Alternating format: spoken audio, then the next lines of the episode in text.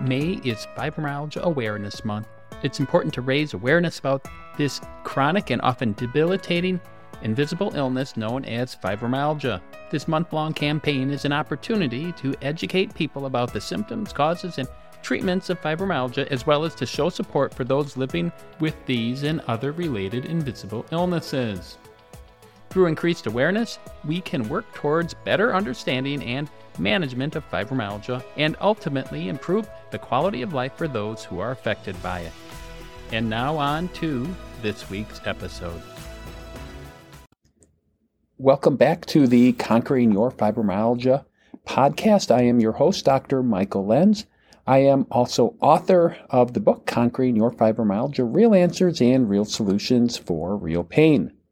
I am a pediatrician and internal medicine doctor, as well as diplomate of the boards of clinical lipidology and lifestyle medicine. The goal of the podcast is to inform, inspire, and equip those who are living with fibromyalgia, their loved ones who don't really have a understanding of what this is all about, but want to help, and for doctors who just have not had much training in fibromyalgia and related problems. Last week, we heard the first part of the interview with Dr. Bruce Campbell. He is a newly retired ENT doctor who has been working in the field of narrative medicine. Last week, we heard about the bidirectional positive impact that those who were living with chronic pain conditions at a Veterans Association hospital had when medical students were able to take their story and put it into a narrative form. This also had a positive impact on the medical students and doctors who took their history. We will get a chance to learn more about this field and also about looking at the personal aspect of medicine that Patients are real people deserving of real answers and real solutions.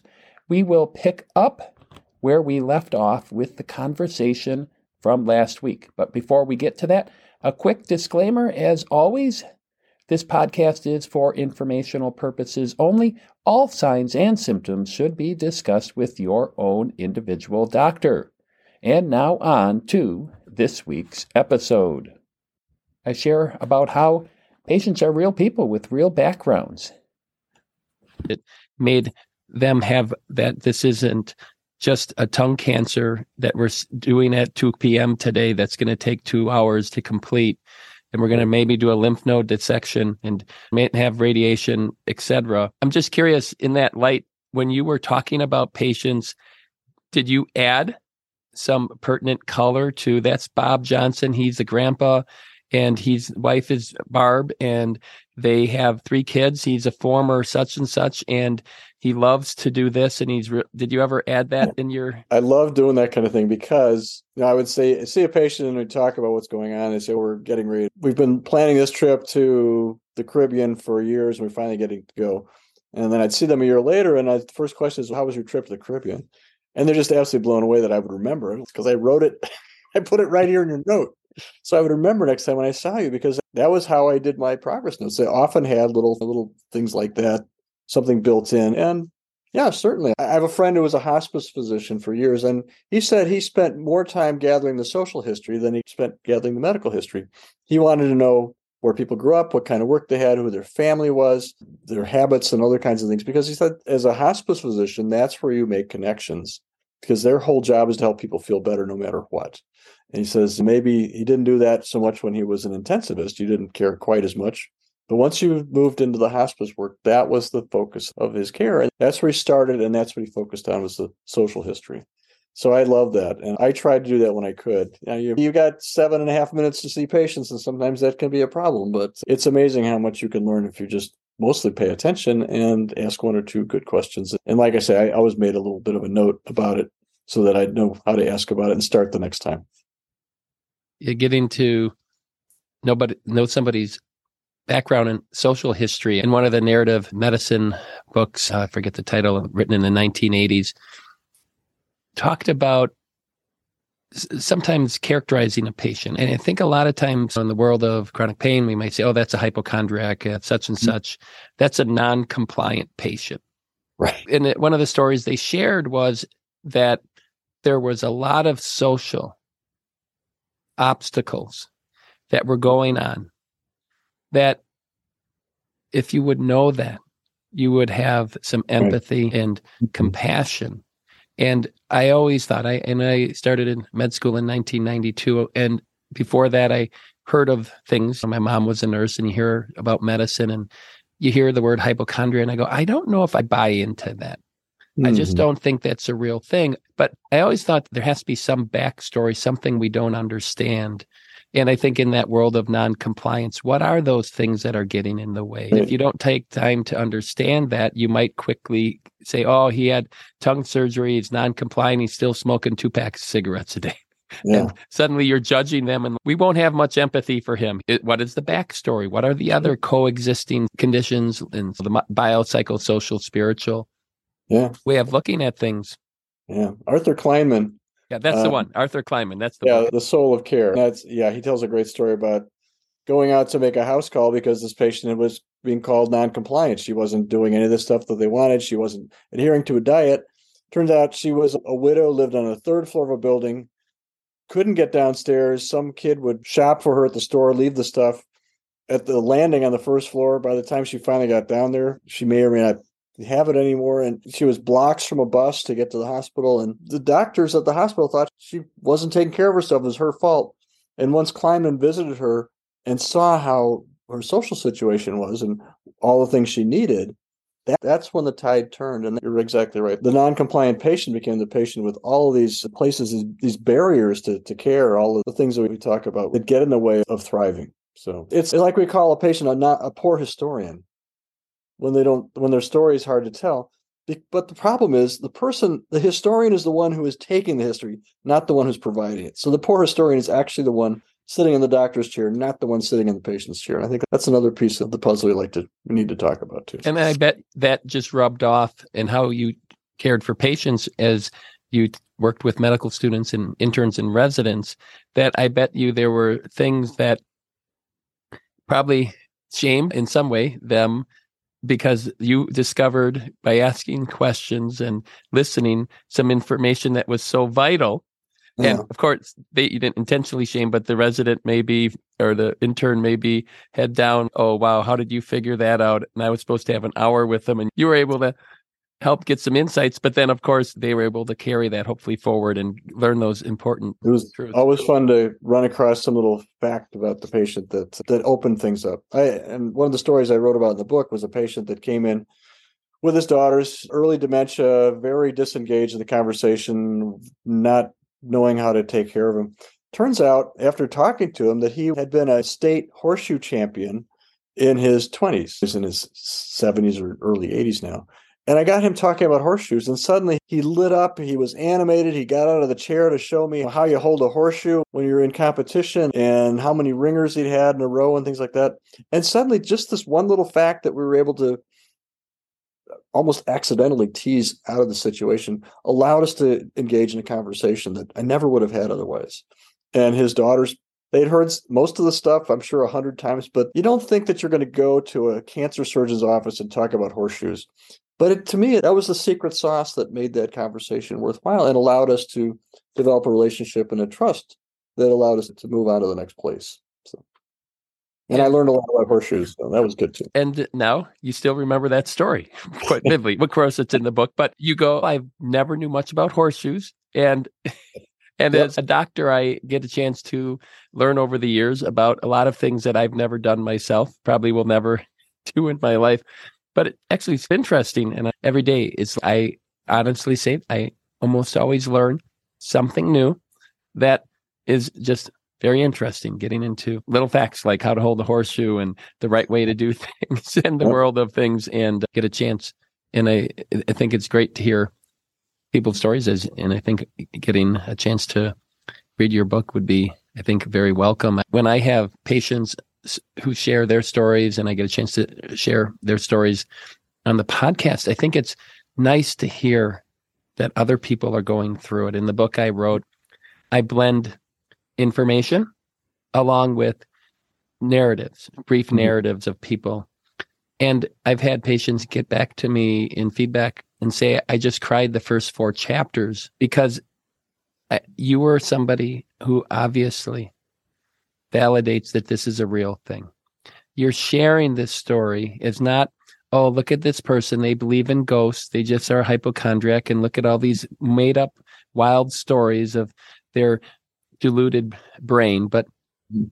no, this is somebody who actually gets it, who buys in that this is a real thing. And to feel that often for the first time that their story is important, what they're going through is important. And I look back at the stories of what many doctors were writing those narratives down.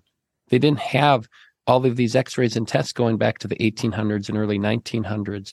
But what they did is they really believed the patients, they had theories that mm-hmm. quite honestly were insightful and very close to it, but we didn't have the modern technology of things like the mm-hmm. functional MRI to show that the brain processes pain in the spinal cord, and these are actually real.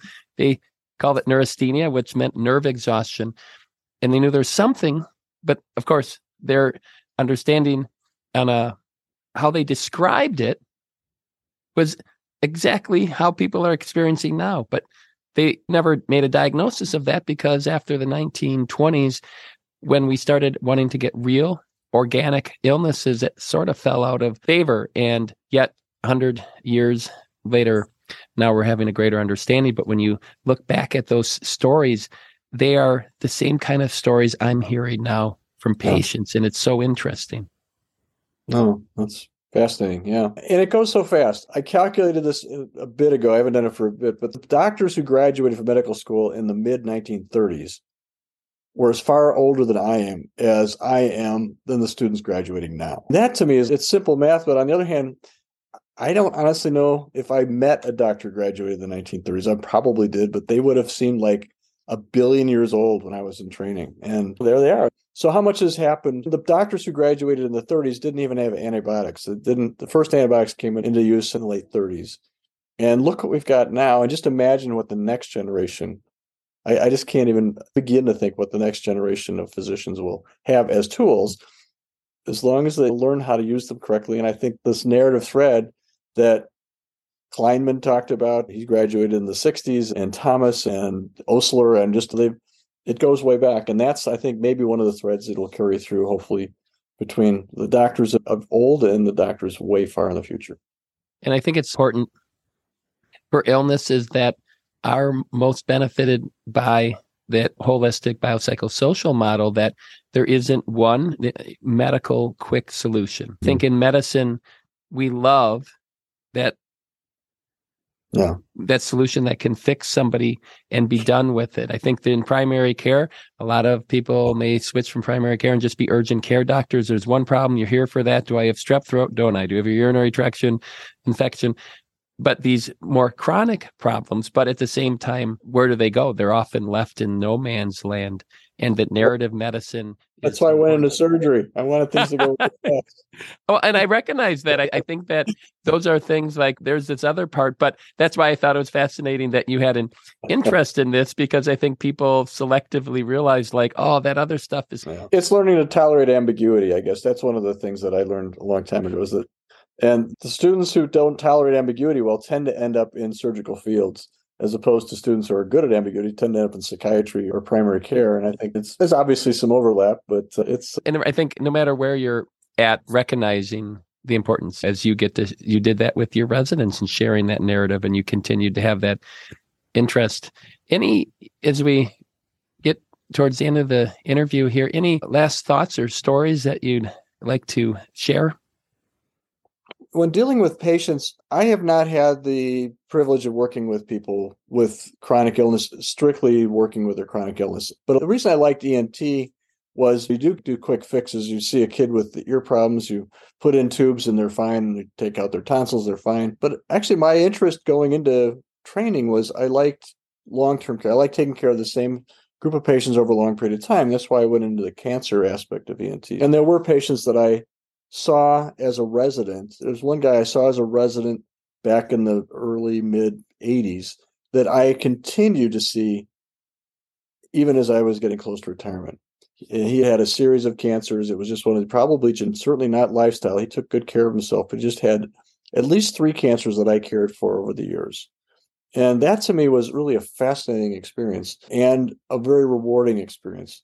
And so I guess when I'm talking to medical students, I try to talk about patients like that because I think, again, it's hearing that story and understanding the long term to me was the interesting part. To them, it's sometimes, at least off the top of their head, they're going to say, that would be hard because every time you see them, something terrible is going on and you've got another problem to fix. And to me, it's you're not fixing a problem, you're helping a friend. That is the beauty of the narrative piece is to flip that switch. I, you have, I'm cautious with uh, the boundaries that we need to establish with patients and uh, and physicians. I know they're really not my friends, but on the other hand, I do care about them. And I do care about the many of the patients I cared for a long time and their families. And to me, it's that was one of the big privileges of what I got to do was to be part of people's lives, really at some of those critical junctures that they experience, where they're getting a cancer diagnosis, or they're making decisions about cancer treatment, or they're recovering from a big cancer procedure. And that was my privilege I was given in choosing the uh, route that I chose to go into medicine. And the fact that I hear their stories and then got the opportunity with their permission to tell some of those stories was just a bonus for me. So I guess that would be the bottom line is that it's really about the story. It always has been. And if we can get people in medicine to appreciate that again, I think everyone will benefit. One last uh, thought, one of the in the title of your book you use the word grace and what are the sources of your inspiration for having compassion for caring for others? Oh, good question. I that comes really specifically from a, a friend of mine who was a pastor who very early in my career was talking about the difference between curing someone and healing someone. And it's not something I'd really thought about much before, but I think that was the point maybe that flipped a switch for me to realize that I've had patients that I've been able to cure, but they really weren't healed. And I've had other patients that I healed, but they weren't cured. And I think that being allowed to be in those spaces is a moment of grace in my life is to when people allow me without the experience of long-term relationships to be at that level of intimacy is a moment of grace and that's, I think, one of the things that I've enjoyed most and been in awe of and been most inspired by in caring for patients over the years. Well, thank you so much for sharing your wisdom over the years and also for all the help and continued help with helping teach the next generation of doctors and also for the listeners out there who are struggling to get a chance to consider writing out their narrative. I think it's therapeutic hopefully your doctor will be receptive. I do think that many doctors, if you have a chance to look through this and maybe talk about it in the future at a next visit or ahead of time, if they can take a look at it, not many doctors do that. And that actually likely is going to potentially make that doctor's day or week as it helps reduce their burnout and to understand them better. And also it's going to help you potentially improve your chance of healing as you share that story, and hopefully that'll be well received. There's an upcoming narrative medicine workshop that Dr. Bruce Campbell shared for those who are in the Wisconsin area. And then he went on to talk about other ways that physicians who are listening can help learn more about storytelling and get an opportunity to be connected to the human side of medicine. And give them a prompt and time to write. And then they're welcome to read. They don't have to read, but if they're welcome to read or talk about the process afterwards. And I think that's um, the idea last time was that they were Wisconsin chapter was sponsoring a essay contest. Yeah. They're so doing that again. yeah. Okay that was what this was for was to try and spike the punch bowl and help people start the process of writing and it's exactly like i was talking about with the patients if you try and write if you give a blank piece of paper it's impossible but if you have a prompt and a limited amount of time you can it's amazing what you can get down on paper and that's the whole the whole the whole goal and there's more and more places where doctors can tell stories there's a podcast called the nocturnist which is uh UC San Francisco. They have a lot of a lot of physician stories. There's a Examined Life conference at the University of Iowa every October. People come and tell their stories and bring do workshops on storytelling and other things related to medicine and health. It's both patients and caregivers that interface there. We're doing a med moth, like a you know what the moth is? It's a storytelling. He's got Ex Fabula. It's a storytelling experience where people can get up and talk for five minutes on various topics. And so we have this storytelling event we're doing with the students and faculty in two weeks. So we do it twice a year at MCW. So yeah, we didn't do this kind of stuff when I was in medical school. So it's just been a lot of fun to watch it happen because it's it's a new world. So it's good. Very good. Thank you so much. This was wonderful. What can you take from this podcast? I'd really appreciate if you're a patient of mine to actually write down your story. I really have found it so valuable for me as a clinician, for my patients as well.